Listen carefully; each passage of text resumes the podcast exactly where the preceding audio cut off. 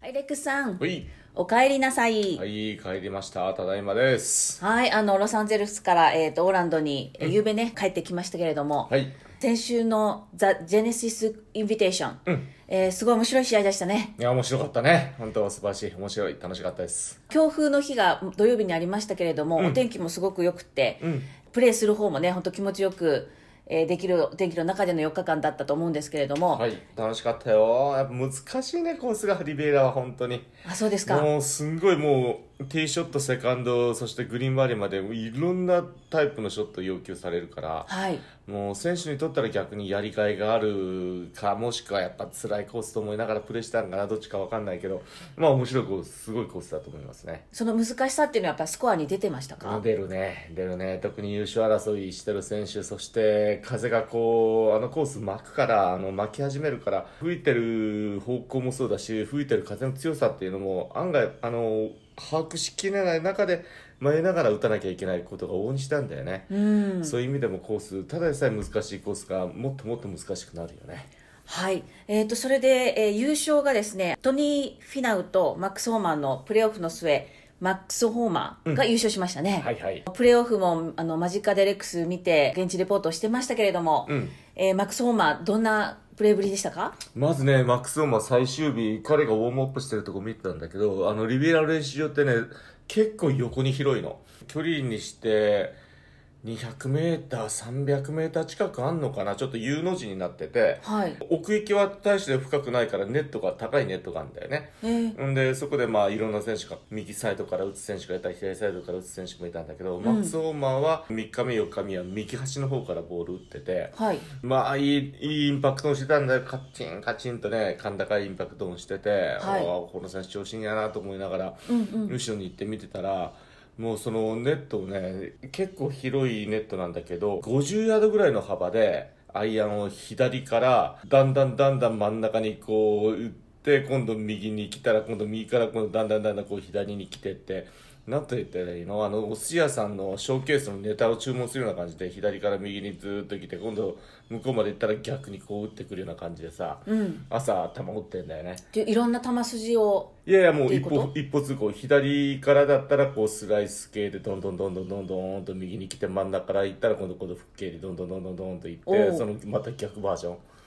あそういう練習の仕方面白い子。すげえな、こいつな、と思いながら見てて。えーんで、もう、むっちゃくちゃ、こう、あ、調子良さそうやな、こいつ、なんて思いながら見てたんだけどね。うんそれも、なんつうかな、もう、自分がもう、感覚がむちゃくちゃ研ぎ澄まされてんだろうね。ほんで、本人も絶好調と思うから、大して打球方向見てないんだよね。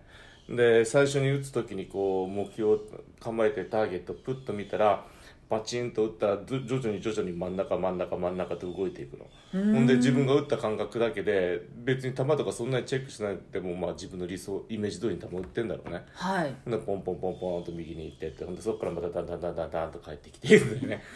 なんかもうこりゃこいつすんげえんだわ今調子いいんだわと思いながら見てたけどねタイガーに憧れて、うんえーちっちゃい時からこの、まあ、地元なんですよねそうマックス・ホーマーってね、うんだからこのコースのこともよく知ってるってことですかねまあ知ってんじゃないちっちゃい時から PGA のツアーも見に来てタイガーに憧れて、それでまあこの試合で優勝して、うんそれで優勝カップをタイガーから受け取ってっていうのはもう彼にとってはじゃあ最高の優勝だったんですかね、もちろんそうだよねでやっぱ地元の選手ということは優勝インタビューでも言ってたようにドジャースも去年はワールドシリーズに向かってそして自分が勝ってるのが嬉しいなって言ってて彼はあの最終日青い服だったからねそれドジャースブルーだから、ああそうなんか常にこう地元の人ドジャースとかもいろんなことを意識しながらプレーもしてたんだと思うんだけど、はい決して勝負強いって印象じゃなくって、ね、あのパットを18番で外したしプレーオフの最初のホールでも最初のホールでも外したしタイガーみたいにこうなんつう勝負師っていう雰囲気が漂う選手じゃないんだけどねなんか人の良さがこう漂いながらこう調子がいい時はだす凄まじいボールストライキングができるっていうイメージをなんか強烈にアピールしたような試合ですよね。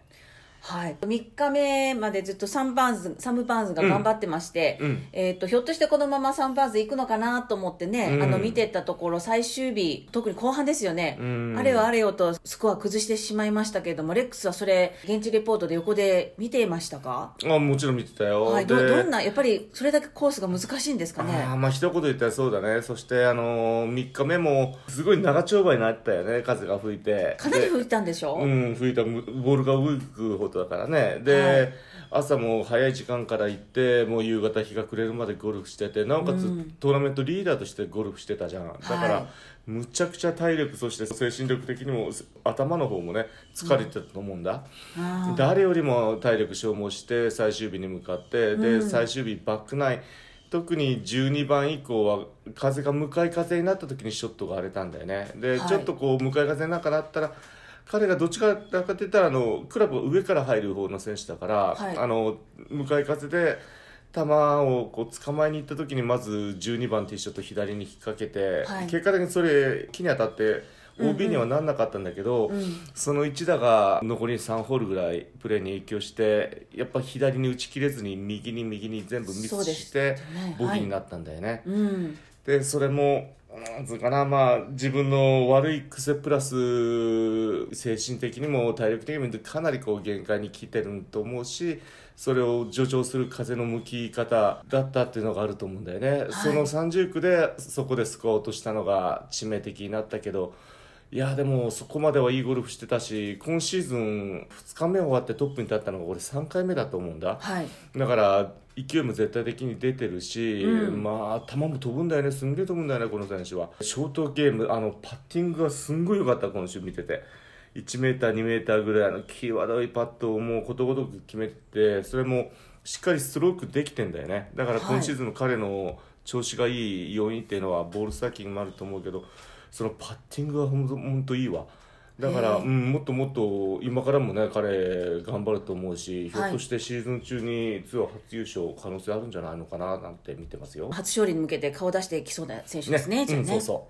わかりました。で、まあ、今回はタイガーのホストの試合ということで、うんまあ、タイガーはね、出られなかったですう。いやよあのね。手術したじゃん。でまたリハビリ中だから。はい。でマスターズ出れるかどうかもまだ分かんない状況だと思うんだけど俺が思うには春先にしたっていうのは今年全米オープンが東レパインで開催されるから彼の得意なコースだから、はいそれが6月だからそれに向けて間に合うように手術したんじゃないのかなって俺は思ってるからあマスターズは間に合うかどうか分かんないけどできたらマスターズにうまいこと間に合えばもう最高だし、それがダメでも全米オープンっていう体でしたんじゃないのかな。ーね、やっぱりあの、どんな姿でもタイガーがいてくれると試合は盛り上がりますからもう映像ね。に大河が出るだけで違うよね。うんあの、ぜひ、あの、カムバックして、早くね、カムバックしてきてほしいと思ってます。まあ、あと現場でレックス、あの、4日間歩きましたけど、うん、NHK の放送の3日目に紹介されたと思うんだけどコースが実はすごいこうなだらかな起伏があるっていうことを紹介したんだけどはい。歩いたら特にそれ感じるんよ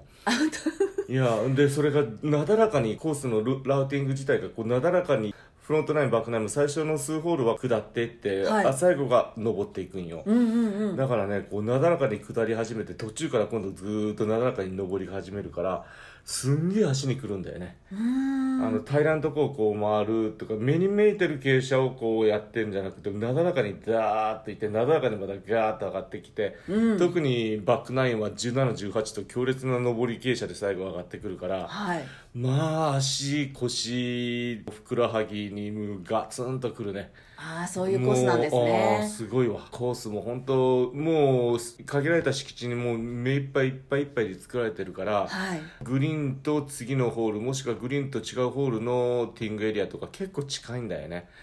そんな中でまあそれも昔ながらのコースの特徴でもあるんだけどね、そういうコースでやってる試合っていうのがまた興味深かったねプレーオフの最初のホールの10番ホールはい。あのパー4すごい今日今回もドラマあったけうど、んうん。あのそうですね。ボールが今飛びすぎてあのそれに対する規制っていう話もあるんだけど、はい10番ホールなんかむちゃくちゃいい例で、うん。球が飛ぶことを規制するためにホールの距離を伸ばすっていう方法もあるけど逆に誰でもワンオンできるけど、うんセカンドショット刻んでもう狙え狙って攻めさせるってオプションを作らせるホールを作ることによって逆に10番ホールって飛距離の差は全く関係ないんだよねほそういうホールが1つでも2つでも各サイドに1個1個で、まあ、2つ仮にあるとしたら、ううん後の12ホールであの距離が出る選手たちのドライビングのアドバンテージっていう話になってくるじゃんだからこういうホールもね今からのコースを設計する上ですっ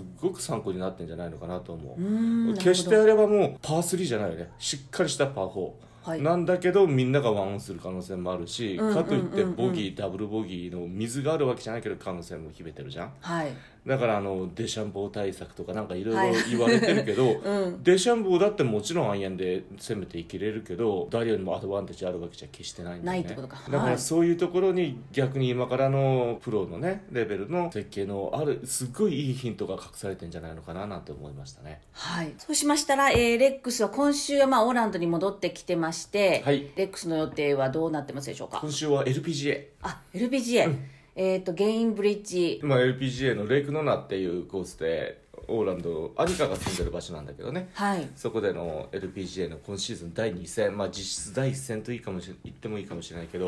アニカがまた出るんだよねそうなんですよね私その記事見てちょっとあちょっとある意味興奮したんですけれども、うんもう何年かぶりにいわゆる試合っていう感じでね、うん出てくるの選手とでして出るからねあの第1戦ダイヤモンドリゾートはあのセレブリティの一人として試合には出たんだけど今回は選手として出るからはいまあそれはそれで興味深いね レイクノナにね住んでる選手も何人かいるので、うんまあ、あのそれこそ畑岡奈紗さんもねあそこで練習してますし、うんというかアニカが住んでるからねそうですよね、ホームコースになってる選手も何人かいる中で、うんどんな試合展開になるのか、ちょっと楽しみですね。ねそうよね、まあ、コース的にはすごい簡単なコース、はい綺麗なコースそうですねだからスコアも出てくると思うんだけど、まあ、それはそれで楽しみですよはい、で、PGA ツアーの方は、今週からフロリダ4連戦になるんですかね、WGC ですよあねー。そうだね WGC でベイヒルがあってプレイヤーズがあってホンダか4連戦かそうですよね、で今週はまた松山選手出てきて、うん、えーそれからもう一人日本人選手出るんですよね、稲森君だっけ、はい、稲森うん祐希選手も出るっていうふうに聞いてますので、うんこれまたこっちはこっちで楽しみな試合になるんだと思います。そうね両ツアーね男女ともこう試合が行われるまあ2月だけどね、はいまあ2月後半3月前こう世界のゴルフ界がこうね勢ぞろいし始めるってことでしょうかねそろそろねはい、えーそれではまあレックスはつかの間の今日は火曜日なので、うん休憩を取って、はいまた明日明日明後日からですかね、 えーお仕事頑張ってくださいあのはい楽しいコメントを待ってますのではいはいありがとうございました。はい